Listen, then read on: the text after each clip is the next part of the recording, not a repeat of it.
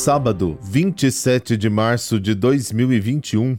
A cor litúrgica de hoje é o roxo e o pensamento é de Santa Faustina. Abre aspas. Nos sofrimentos, comporte-se com fé e alma, sabendo que com o tempo tudo passará. Fecha aspas.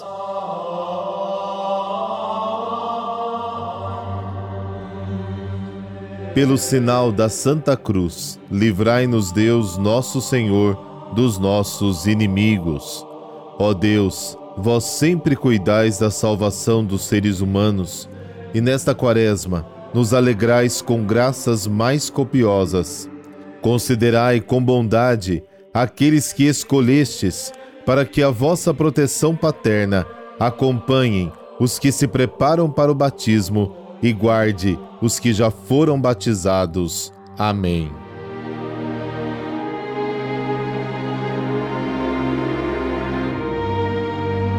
João capítulo 11, versículos de 45 a 56.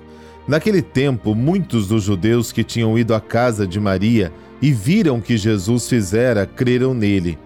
Alguns, porém, foram ter com os fariseus e contaram que Jesus tinha feito.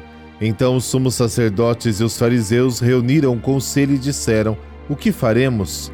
Este homem realiza muitos sinais. Se deixamos que ele continue assim, todos vão acreditar nele, e virão os romanos e destruirão o nosso lugar santo e a nossa nação. Um deles, chamado Caifás, sumo sacerdote em função naquele ano, disse: Vós não entendeis nada. Não percebeis que é melhor um só morrer pelo povo do que perecer a nação inteira? Caifás não falou isso por si mesmo. Sendo sumo sacerdote em função naquele ano, profetizou que Jesus iria morrer pela nação e não só pela nação, mas também para reunir os filhos de Deus dispersos. A partir deste dia, as autoridades judaicas tomaram a decisão de matar Jesus. Por isso, Jesus não andava mais em público no meio dos judeus. Retirou-se para uma região perto do deserto, para a cidade de Efraim. Ali permaneceu com os seus discípulos. A Páscoa dos judeus estava próxima. Muita gente do campo tinha subido a Jerusalém para se purificar antes da Páscoa. Procuravam Jesus e, ao reunirem-se no templo, comentavam entre si: O que vos parece? Será que ele não vem para a festa? Palavra da salvação. Glória a vós, Senhor.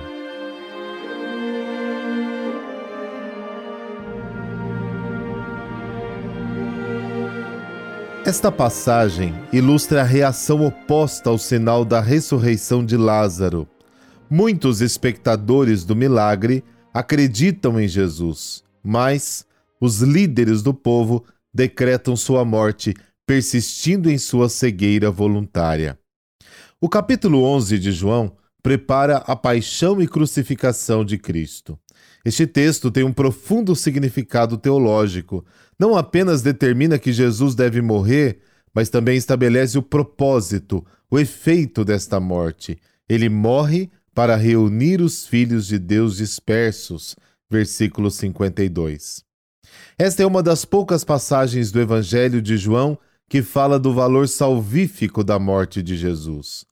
O milagre da ressurreição de Lázaro favoreceu a fé de muitos judeus. Os sinais operados por Jesus devem favorecer a fé. João capítulo 20. Devemos crer no Filho de Deus pelo menos pelos sinais excepcionais que operou João 14. No entanto, a fé profunda é aquela que nasce não daquilo que se vê, mas Jesus proclama bem-aventurados os discípulos que creram sem terem visto. João capítulo 20. Nem todos os judeus presentes em Betânia acreditaram.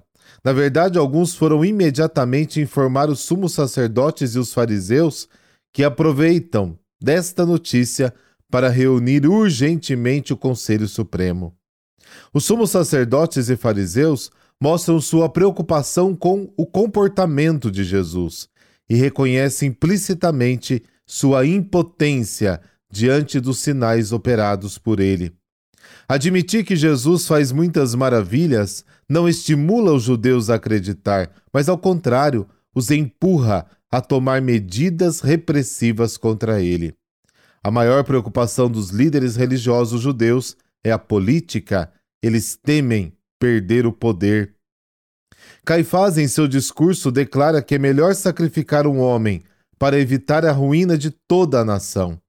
Para o evangelista, essas expressões de Caifás adquirem um significado muito profundo. Jesus morre em favor de toda a humanidade, para dar a sua vida ao mundo, João capítulo 6, para salvar o rebanho do Senhor, João capítulo 10, para santificar os discípulos na verdade, João capítulo 17. Os filhos de Deus são discípulos de Jesus gerados por Deus. Sua distinção é a fé e o amor. Este povo adquirido pelo Senhor é a Igreja Santa Imaculada, noiva de Cristo. Efésios capítulo 5. A morte de Cristo tem um propósito salvador, porque reúne na unidade os filhos de Deus dispersos.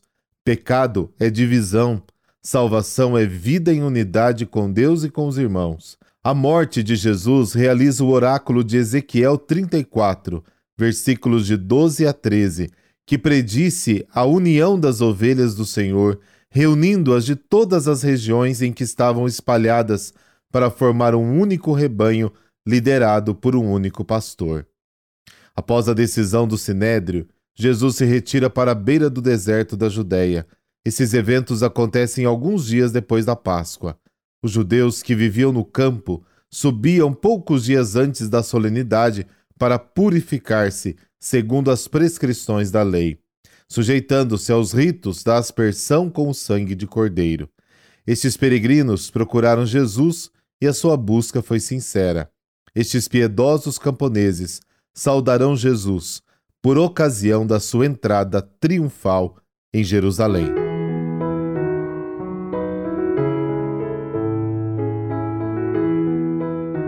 E hoje a igreja celebra Santa Lídia. Ela era uma comerciante de púrpura. Santa Lídia era judia e se converteu ao cristianismo. Foi batizada por São Paulo em Filipos. Comerciante de púrpura, era natural de Tiatira, na Ásia. Hoje em dia, o fato de ser comerciante pode não significar muito, mas no século I, isso significava que ela era uma mulher muito rica. Entre os anos 50 e 53, os apóstolos Paulo, Silas, Timóteo e Lucas foram a Filipos como missionários. Esperaram o sábado para irem à procura de judeus que provavelmente se reuniriam para ler a Escritura. Foi quando encontraram Lídia, uma negociante de púrpura, em meio a um grupo de mulheres.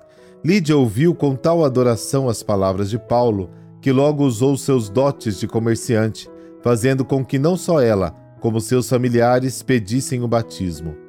Logo os apóstolos foram obrigados, na própria casa de Lídia, que abandonou a profissão e foi recolher-se na Proceuca, um lugar de oração né, com outras mulheres. No Atos dos Apóstolos lemos o testemunho de São Paulo. Quando chegou o sábado, saímos fora da porta, a um lugar junto ao rio, onde parecia nos haver oração. Sentados, começamos a falar às mulheres que tinham se reunido. Uma delas, chamada Lídia, negociante de púrpura da cidade de Tiatira e adoradora de Deus, escutava-nos. O Senhor lhe abriu o coração para que ela entendesse o que Paulo dizia. Tendo sido batizada, ela e os de sua casa fez-nos este pedido: Se me considerais fiel ao Senhor, vinde hospedar-nos em minha casa. E forçou-nos a aceitar o seu convite. Atos dos Apóstolos, capítulo 16. Este fato ocorreu por volta do ano 55. Santa Lídia foi uma das primeiras cristãs na Europa. Por intercessão de Santa Lídia, dessa bênção de Deus Todo-Poderoso, Pai, Filho, Espírito Santo. Amém. Um excelente sábado para você.